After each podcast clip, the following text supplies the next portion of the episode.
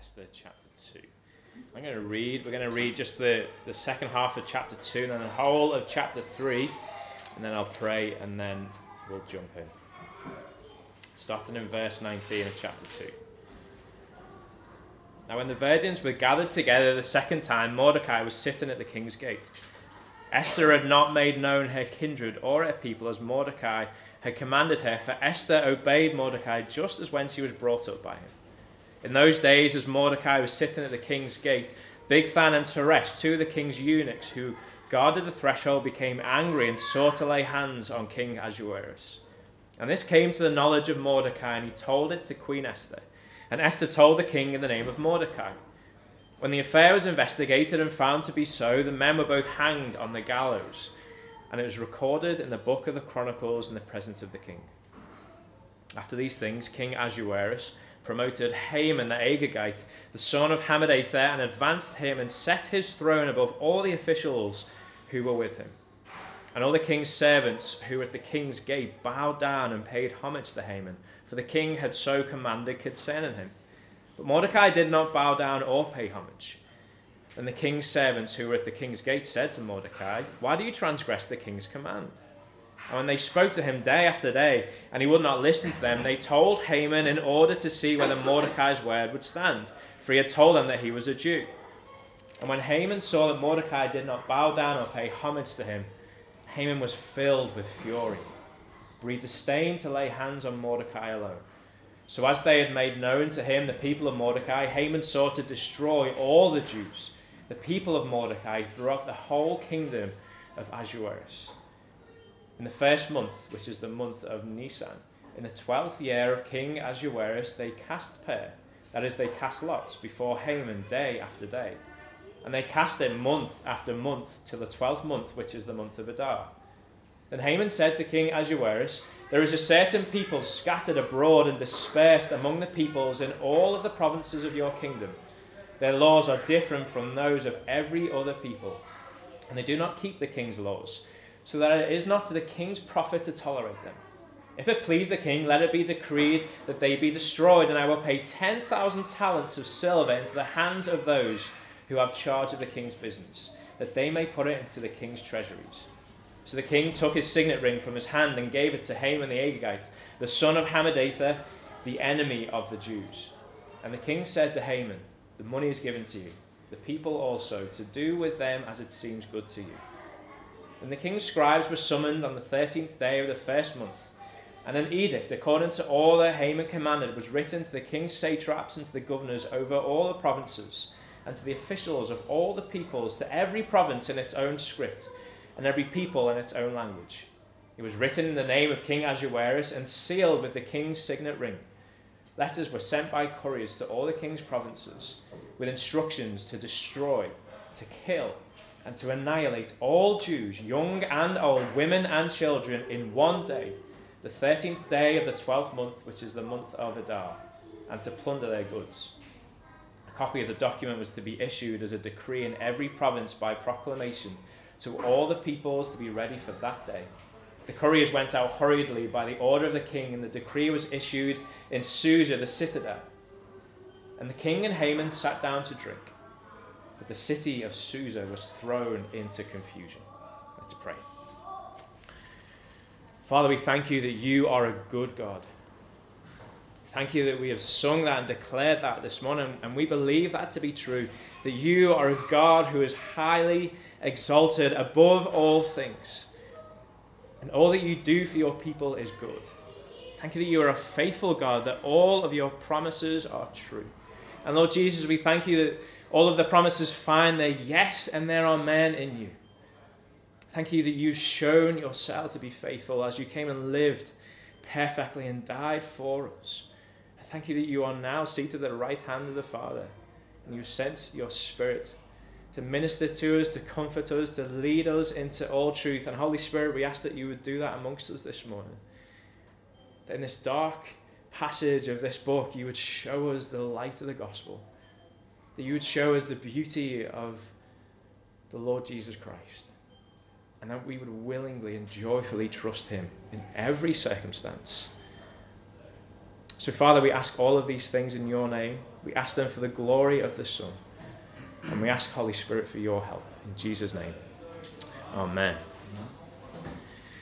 God's people here in chapter 2 and chapter 3 are on the threshold of the darkest moment in their history.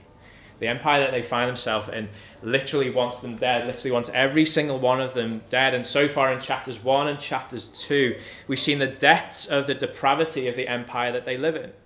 And it's an empire which isn't theirs, it's not kind of God's people's empire. They were once part of a glorious empire of Israel, but that was taken away from them as they refused to acknowledge that God is who he was and refused to walk in obedience. And now they're living as exiles in a foreign land. And the king of this kingdom, we were introduced to him in chapter 1, King Ahasuerus. We've seen that he is power hungry, that he is just pursuing his own comfort. In chapter 2, last week, we saw just the, the depths of his sexual depravity he wants to replace his wife. He wants a new queen. And in order to do that, he gathers uh, the best kind of looking, the most beautiful virgins in the land, hundreds, maybe thousands of young girls to come together. And, and they go through this intensive ritual of purification. And then he has sex with them until he finds one that pleases him. And we saw at the end of the passage in chapter 2 last week that the one who finds her way into the king's arms and becomes queen is Esther. And chapter 2 kind of is so clear, particularly the start, that this young girl who becomes queen, Esther, is a Jew. She's a Jew, like we see that, that, that she is from the tribe of Benjamin. She is, she is um, a cousin to Mordecai, who's, who is from the lineage of Kish. She is a Jew, but in chapter 2, we see that she, she hides her identity. She hides who she is. And we can kind of just place ourselves into Esther's shoes just for a minute and, and maybe try and imagine what it would have been like for her. Imagine as a young girl being, being ripped away from your family, having to perform for the king and having to tr- uh, hide your true identity and then being thrown into the highest position that a woman could have in the empire. I wonder what it would look like for Esther to trust in the providence of God in that moment.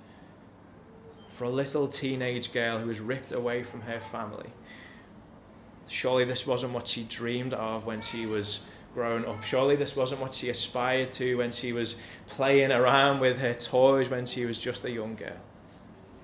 We need to see, as a Jewish girl, for Esther in this moment, the last 12 months of her life have been a walk of shame. Like, like her people are told not to marry outside of their own people, yet she does. They're told not to have sex before marriage, yet she does. They're told not to have sex outside of marriage, yet she does. They're told not to eat food which hasn't pre- been prepared kosher, yet that is what she does. She has a feast laid on for her. Esther is so far from how she would have imagined God providing for her, so far from how she would have imagined God mapping out her life. So, so what does trust like, look like for her in that moment? At the end of chapter 2, we see that things look like they're going to take a turn. They look like they're going to kind of improve for her. Her cousin Mordecai, who, who is a Jew and, and takes uh, Esther in as his own daughter, has been visiting the king's palace every day to check that she's okay. And in verse 19 of the passage we just wrote, we see that he is sitting there at the gate. He repeats it twice. It wants us to know really clear where Mordecai is. He's sitting at the king's gate. And this was often a place where, where judges would sit. So perhaps he's kind of got himself a, an important job in the empire. But, but what we know is that one day he's sitting there at the gate and he's passed on some information. There are two men, two of the king's guards, Bigthan and Teresh, who are plotting together to take the king's life. And this information is passed on to Mordecai, and somehow he manages to get this information to Esther. And this is a big risk for Mordecai. Presumably, Bigthan and Teresh aren't the only people who are involved in this plot. Presumably, there, are other people in, in the palace who are involved, and, and Mordecai has to pass this information on to someone else to get it to Esther. This is a, this is a risk for him. But eventually, the information gets to Esther. Esther tells the king, and, a, and an investigation is launched and they find, they find out that it's true. Bigthan and Teresh are plotting to kill the king. We read that they're hanged on the gallows. The actual uh, word there is, is, is they're impaled on a wooden stake. Imagine that. They have this just, just huge wooden stake at sharpened at the end, and they literally just impale these two men on the top of the stake so everyone will see. This is a significant moment in the reign of the king. And they document it all in, in what was called the King's Chronicles. It's not the same chronicles that we have in our Bible. This was like a, a history book of the empire. Every king had their own book of chronicles. This was a significant moment. Someone's tried to assassinate the king, so they write it down. Now, if you're, if you're living in Persia at the time and you hear this story, that there are men trying to kill the king, and then someone else finds out about it, and, and he puts his life on the line to get this information to the king. If you've heard this story, you know exactly what's going to happen next. You know exactly how the story is going to end off. It's obvious if you're kind of steeped in Eastern tradition what would happen next. If someone protects the king's life, if someone risks their life like Mordecai has for the king, then the king would automatically elevate that person to a place of honor. He would recognize him. There would be a feast for that person. He would put a ring on his finger. There'd be a celebration. There'd be decrees across the empire to kind of elevate this person who has saved the king's life. That is what happens next. Yet that isn't what happens next, is it? We need to know, and hopefully we've seen so far, that this book is full of surprises. It winds and it turns in directions that we, we just don't see coming and maybe we don't expect. But I want us to see, and hopefully we've seen this as well, that there is a constant thread through this book. That God's hand of providence for his people is at work of, of every second, of every minute, of every day. And if we're just unsure what that means, providence is the way that God directs all things, seen and unseen, good and evil, towards his good purposes. That's what providence is. God moving everything, whether we can see it or we can't, whether it's good or bad, but moving everything according to his good purposes. This isn't karma or, or kafara as, as Muslims would believe. It runs so much deeper than that. This is the Creator God literally providing and sustaining for those that He loves. And that is what is happening on every page of this book. We might not see it, but ultimately, ultimately that is what God is doing. And if we are God's people here this morning, the same is true in our life. Every second of our day, every minute of our day, every day, every page of the life of our book God's providence is at work, even in the darkest pages imaginable of our lives. That's what we see with Esther and Mordecai as we go on through chapter 3. Now, there's no recognition for Mordecai, there's no feast, there's no elevation of Mordecai like we would expect. Instead, we see a different character getting elevated. So a new character is introduced to the story, Haman the Agagite, the son of Hammedatha. And we've not heard of Hammedatha before. He's not mentioned in the Bible before. But if you know the Bible, if you know your, your Old Testament, if you're going through the Bible in a year at the moment, you've literally just come across the Agagites. You've heard of them before. The Agagites were a, a nation who persistently positioned themselves as the enemies of God's people. They are the first nation to attack God's people as they're brought out of slavery in Egypt and they're in the wilderness. The Agagites come against God's people. And that was the first of many battles. And there is one battle in particular which is so significant. In 1 Samuel 15, we won't go there, but 600 years before the book of Esther takes place. 1 Samuel 15, King Saul is ruling and reigning over Israel. King Saul, who was the son of Kish, and was in the tribe of Benjamin. King Saul is told by God to kill the Agagites and to kill all of them. Don't leave any of them. These are God's enemies. These are a wicked people. Don't let any of them live. Kill all of them and all of their livestock. And so King Saul goes out to battle. He kills the Agagites, but he doesn't kill them all. He spares King Agag, and he presumably spares some of Agag's family, and he takes the livestock for himself. He disobeys God's command. And here we have, a few hundred years later, Haman, the Agagite, a picture of God's enemy. And out of the blue, as we expect God's people to be advanced, it seems like God's enemy is being advanced. We read that Haman is given a throne by the king. He's given rule. He's given position in the kingdom. Suddenly, the story has turned. God's people at this moment, if they're reading the story and they've seen what Mordecai has done, they'd be expecting relief, they'd be expecting peace, they'd be expecting kind of good things to, to come to them, but, but life has taken a dark turn. And I wonder if any of us identify with that, that things in your life seem to be going well, we're walking faithfully, and all of, the, of a sudden it's like the carpet gets ripped out from under our feet. And the clouds close in on what we thought was a sunny day, and darkness starts to descend. And some of us might be experiencing that right now. that life has taken a turn that we did not see coming and we feel helpless. In, in those moments, what do we do? Where do we go? Where do we find hope in the midst of darkness? Where do we find hope in the midst of suffering and confusion? I want us to see in this chapter more than anything else that in those moments, in every second of every minute of every day, we need to be convinced of the providence of God. We see that as the chapter goes on here.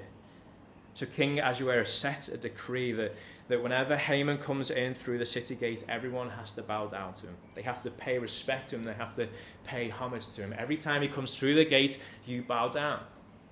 Who's at the gate? Mordecai's at the gate. Mordecai, who is from the tribe of Benjamin. Mordecai, who is a descendant of Kish, a descendant of Saul. Every day Haman passes through the gates, and every day Mordecai can't bring himself to bow down to God's enemy. Haman is from the nation that his forefather Saul should have destroyed. And talk starts to kind of float around the other people at the gate. Why isn't Mordecai bound down? The same thing happens day after day. Haman comes in, Mordecai refuses to bow down. And so he tells the people who are kind of talking, he says, he says, I'm a Jew. Maybe they'll understand why he isn't bowing down. But instead, in verse 5, they go and tell Haman. They go and tell him there's this, there's this Jew at the gate who is refusing to bow down to you. And what's Haman's response? He's filled with fury. He's filled with rage. That word there, fury, is, is full of wrath. He's filled with wrath. And yet, in that moment, it isn't enough for him to direct his wrath at Mordecai. It isn't enough for him to lay his hands on Mordecai and sort him out. He wants all of Mordecai's people dead. He wants his enemy, the Jews, dead. He wants them in their entirety to, de- to, to, to, to die. In verse 6, he wants them to be destroyed, to literally be annihilated. Every single one of them. Throughout the whole empire. The implications of the anger of this one man is literally a genocide of the Jewish people. So at this time, there are nearly a million Jews in the empire. At the same time, kind of if you know just your biblical history, at the same time as Esther's playing out here, Nehemiah and Ezra are looking at, at rebuilding the Jerusalem, uh, the city of Jerusalem. Haman's plan would bring a stop to that. And think wider than that. God has promised to gather to himself a people under his rule, under his reign, in his place, through the descendants of Abraham. Haman's plan would bring an end to that covenant, an end to that promise. It would be over. The eternal faithfulness of God, his covenantal character, the essence of who he is, if Haman's plan comes to pass, will be compromised. But that is exactly why the darkness of this moment is only surface deep. Because the faithfulness of God cannot be compromised. His character is unchanging, he always keeps his covenants. We see in the rest of chapter 3 here that God's faithfulness guarantees his providence. God is never not in control. He is never blindsided. He is never caught off guard. He doesn't sleep. He doesn't grow weary. He doesn't lose concentration. He is always aware and he is always working out the pages of our life for his perfect purposes, even, folks, even when it feels like we are losing. The story goes on. On the first month of the 12th year, Haman starts to make his plans for his genocide. In the first month of the 12th year, he wants the conditions to be perfect. So he, he consults mediums to help him um, um, select and elect a date. In verse 7, they cast pur. That's like casting lots or, or literally rolling a dice. Like they're waiting, they're waiting for a certain result on the dice when they rolled. And, and when it shows that result, then that's the day. That's the day that, the, that they're going to bring this, this genocide, this extermination. And so they cast pur on the first day. Nothing happens. They cast pur again the second day. Nothing happens. Day after day, week after month. It takes a whole year. 12 months, 52 weeks, a whole year, 365 days until they get the sign that it's time. A whole year, every day that passes in that year is another day that God's people exist. And here's the other thing every time Haman rolls the dice, he has no power of where that dice lands. He's putting the, the, the casting of pur into the hands of someone else. He can't determine where it's going to land. But there is one who can. Remember, God isn't mentioned at all in the book of Esther, but He is so clearly in the detail here. He determines our future and He determines the future for His people, and the future for His people is secure. See, in the mind of Haman, the, the Jews are literally as good as gone. He goes to the king to convince him of his plan. He manufactures a, a batch of lies to try and win over the king. And then, just to seal the deal, he gives the king an offer he can't refuse. He says, If you, if you allow me to do this, if you give me the nod, I will give you 10,000 talents of silver. Now, that means nothing to us, but that was serious money back in the day. Remember the size of the empire 50 million people? 10,000 talents was the equivalent of half the annual tax revenue of the empire for one year. That is a lot of money. And understandably, maybe the king doesn't even speak. In verse 10, he just hands over his signet ring, a sign of endorsement to Haman. He doesn't want to take responsibility for himself, and he, and he says, Just go. Go and do what seems good. The king abdicates his responsibility from the outside looking in, the, the fate of God's people looks like it's sealed, doesn't it? Israel have been sold for silver, they've been passed over to death. God's promises are being brought to an end, and, and, and that is the great ambition of God's enemies. The Bible is clear we don't wrestle against flesh and blood, we wrestle against principalities and powers that, that wage war against us. And those principalities and powers are Satan and Satan's people. And the prime objective for God's people is death physical death and spiritual death. Spiritual death, they, they want everyone who is born to, to be blinded. And, and, and so they can't see and believe who God is, who He says He is. They feed everyone who is born a lie so, so that they believe that they don't really need saving from their sin and they lead them to eternal death and separation. The enemies of God's people are leading humanity into a spiritual death and a physical death. Since time began, the enemies of God have been seeking to remove God's people from the face of the earth. And you see that in chapter 3 of Genesis in the Garden of Eden. And you see that in, in Egypt under Pharaoh. And you see that in the Holocaust. And you see that literally somewhere between 15 and 45 million Christians have been executed just in the last 100 years alone. The enemies of God want God's people dead. Satan hates God's people But the providence of God has already secured for his people a way that we can trust him in the face of even physical death. Elizabeth Grant this week, the last couple of weeks, has been put on end of life care. She is literally ready to die. Death is, is literally knocking on her door. And a pastor visited her last week, and she was able to say with a smile on her face that she is ready to be with Jesus because God has secured her future. Her future is as secure as the day is long. She will be with God in peace and joy for all eternity. We need to know that what is coming tomorrow is not a surprise to God. He knows, He cares, and He is present. And listen to this He will not let His people be defeated. Passage goes on and concludes the scene is set for the genocide of God's people. From verses 12 to 15, we see glimpses that God is at work to defeat his enemies and save his people. On the 13th day of the first month, the scribes are summoned.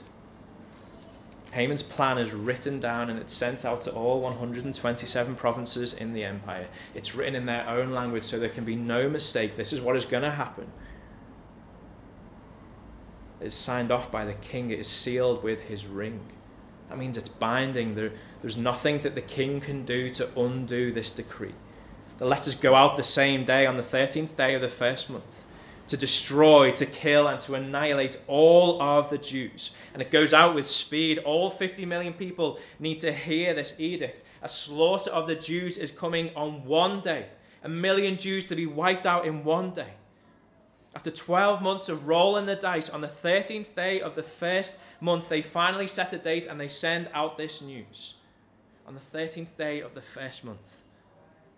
Now, I guess many of us don't use a Hebrew calendar, so let me kind of help us what's, uh, figure out what's going on here. The 13th day of the first month. This was a significant day for God's people. The 13th day of the first month was the night before Passover. Every Jew throughout the empire would have been making preparations for what was for them the biggest celebration of the year. Passover was an annual celebration to mark the salvation of God's people from, Pharaoh. You see the providence in, in God's time, and here they've been casting pur day after day, waiting for, for the right time to, to, to send out this extermination of God's people. At the same time as Haman's decree is landing, God's people would have been gathered together, remembering how the angel of death had passed over their homes as God saved them from their enemies hundreds of years before. The news of their imminent death delivered it from the hands of Haman lands the very time when they would have been most convinced, most convinced that their God is a God of providence who saves his people and defeats his enemies. You see how beautiful this is? Haman rolls the dice, but God is in control.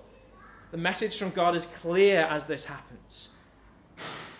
I am the same God who delivered you from the death in Egypt, and I can deliver you from death in Persia The providence of God never allows his people to be defeated. So we can trust him. How do we trust him? We look back and see how he saved us before. Chapter 3, God's people can look back at, at Passover with hope and trust that God is faithful to all of his promises and he is powerful to save his people. And for God's people today, we can do the same. We can look back at God's work of salvation at Passover, but we can also look at what Passover pointed towards a greater salvation. And we see shadows of it all over chapter 3. I, I wonder if you kind of saw these things jumping out as we read through it. The enemies of God conspiring to snuff him out.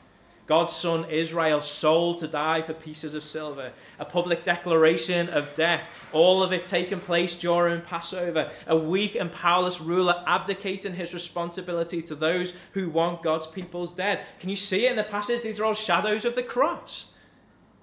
Jesus, the Son of God, the true and better Israel, his enemies, full of hate, conspire for his execution. He is sold for death for pieces of silver. Pilate, a weak and powerless ruler, abdicating his responsibility to God's enemies.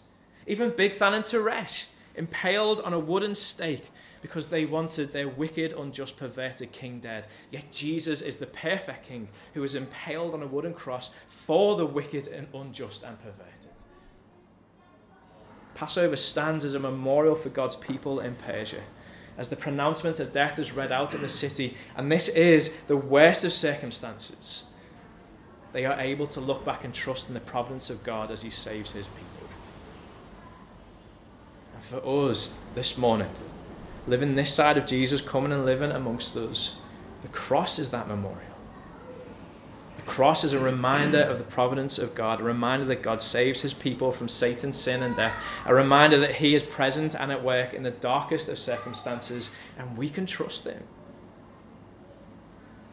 If we're Christians here this morning, we can read chapter 3 of Esther and see and know that there is no situation that we can experience where we cannot look to the cross and trust in the providence of God. So let me kind of give us some practical ways on how we do this. 10 ways. They're brief, don't worry. 10 ways on how we can look to the cross and find ways that we can trust in the providence of God. And the first is this we see the cross as evidence of God's justice. God is a just God. His wrath burns against sin. The sins of Haman, the sins of King Ahasuerus are sins against humanity, sins against God's people, but they are also sins against God, and they will not go unpunished.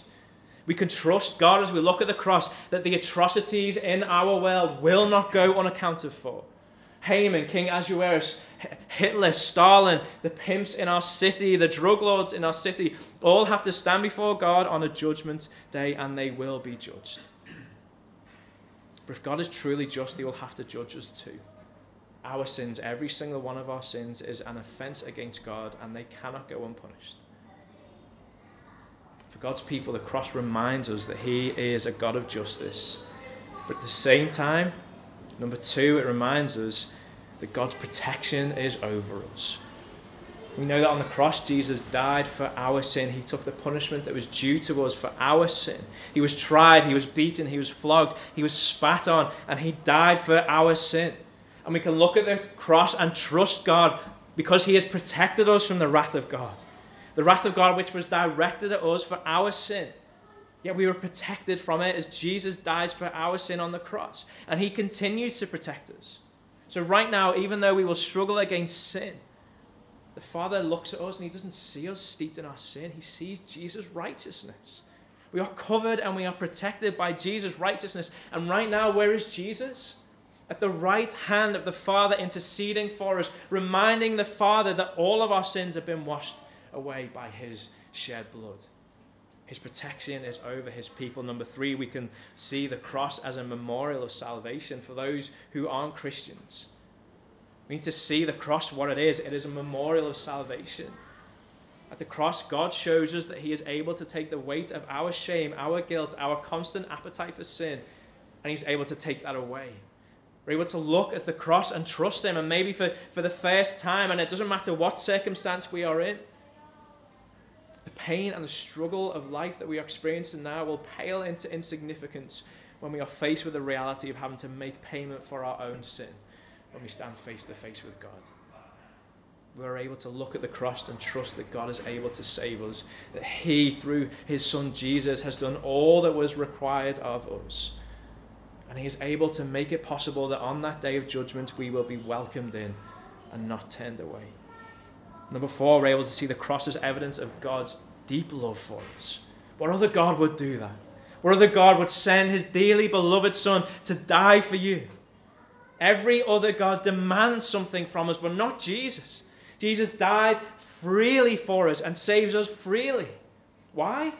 Because he wants something from us, because, because we deserved it, because we've earned it. No, because he loves us. We're able to look at the cross and see the love of God, and that reminds us that we can trust in Him. God has demonstrated His love for us in that while we were still sinners, while we were at our worst, He died for us. So we can trust Him with everything. Number five, we can look at the cross and see it as a demonstration of the power of God. The cross is not a memorial of defeat, folks. The cross is a demonstration of the power of God. We look at the cross and it's empty. Because three days later, Jesus rose from the dead, conquering Satan, sin, and death. God has shown at the cross that He is more powerful than anything else in all of the world. So if we are struggling with sin, God has shown us at the cross that He is powerful to defeat it. If we are struggling with the circumstances of life, God has shown us at the cross that He is powerful to use those circumstances for His glory and for our good. If we are struggling with demonic forces, God shows us at the cross that they are no match for Him. So we can put our trust in God as the only one who is powerful to save us from our sin, from Satan, and from death. At the cross, we're able to see it as a reminder that we are united to Him. We are united to God through Jesus' death, burial, and resurrection. We have been united to God through His Spirit. We have been born again with bodies that no longer lust after sin, but bodies that are truly temples of the Holy Spirit. God is with us, God dwells with us. That means that wherever we are, we are not alone. God is literally with us in the midst of our struggle. His Holy Spirit is our means for comfort and peace. That means that we can pray and know that He hears and He acts. We can trust that God is with us as we look at the cross. And we can trust that we are united to one another as we look at the cross. Number seven. As we are united to God, He also unites us to one another. We are brought into a spiritual family, the church. That means we don't need to struggle alone. Not only do we have the Spirit, but we have each other. Folks, let us not neglect meeting with one another. We are not designed to, to navigate through life's up and downs and struggles of life on our own. It's impossible. That is why we will constantly push each other towards gospel community and live in open lives with one another. God has given us a body which we are part of to care for one another, as a means of help for one another, as a means of wisdom for one another, as a, as a means of comfort in our time of need. As much as we need God with us, we need one another with us as well. Number eight, we can look at the cross as a reminder that God's word is perfect. Every single detail of Jesus' death lined up perfectly with all of the prophecies and promises that were given hundreds of years before. He did everything that he said he would do in exactly the way that he said he would do it. So we can look at the cross and see and know and trust that his word is true. And whatever it says in here, we can stand on it. We can trust that God has given us all that we need, not just to survive and exist, but to flourish in any circumstance. Number nine, we can see the cross as evidence of God's eternal providence. The cross wasn't a surprise to God. Right from the foundation of the world, God was planning this out. It was His means of saving His people. That means there is not one situation that we are going through that is a surprise to God. He sees it all coming, and, and because He knows what is coming, He is able to perfectly provide for us. That means we can trust Him now, even, even if things feel like they're, they're going in a totally different direction than what we think they should be going. He sees and He knows, and He will be faithful to fulfill His promises.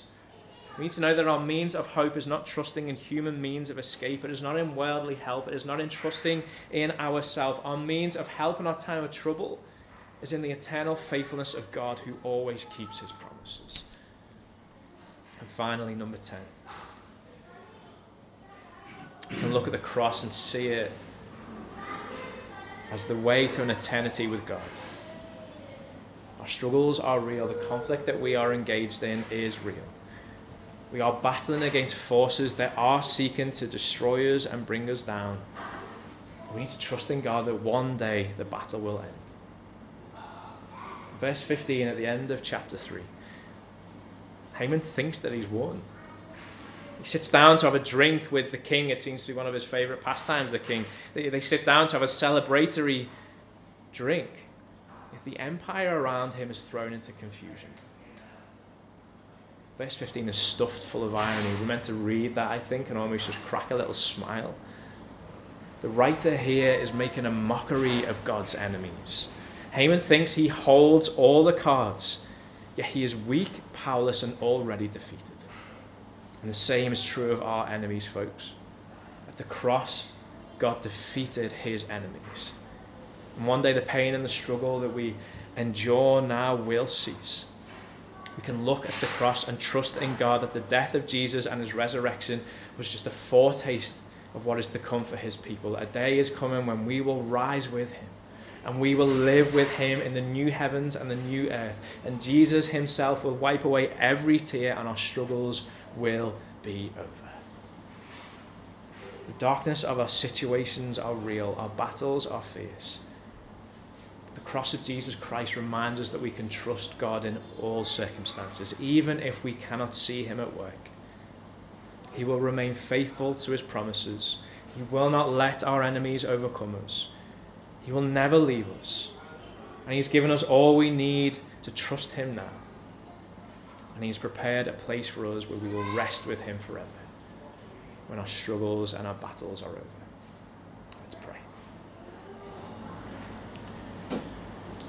Heavenly Father, we see the reality of the darkness of the world that not only Esther and Mordecai lived in, but we live in today.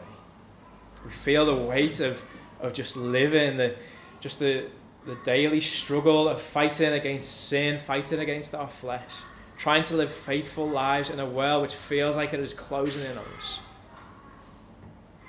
We feel the weight of that, yet in your word we are encouraged to trust in your providence. So help us to do that this morning.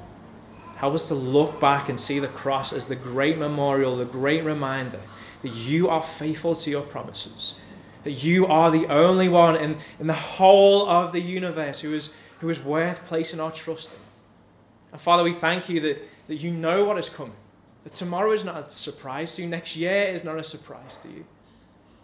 You see what is coming, and you have already secured our future for us. Father, we thank you that you have loved us.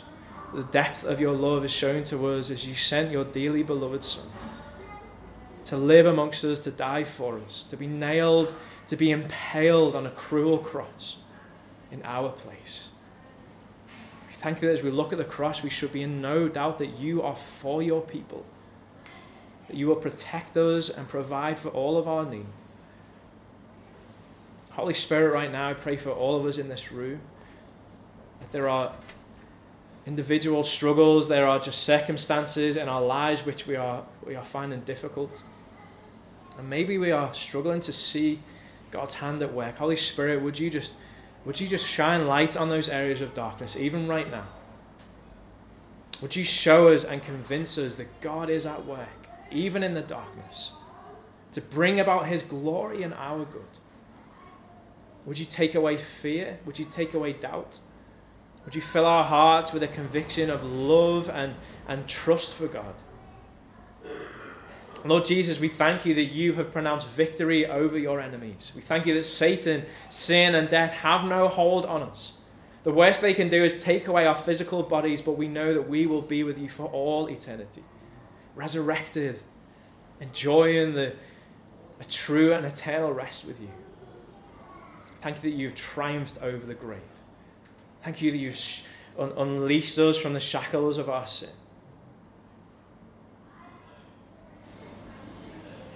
Thank you that we have no fear in death. As we take this meal now, would you remind us of the power of the cross? Would you remind us of the work of the cross? And as you do, would you help us to trust in you in every circumstance, in every area of our life, for our good and for your glory?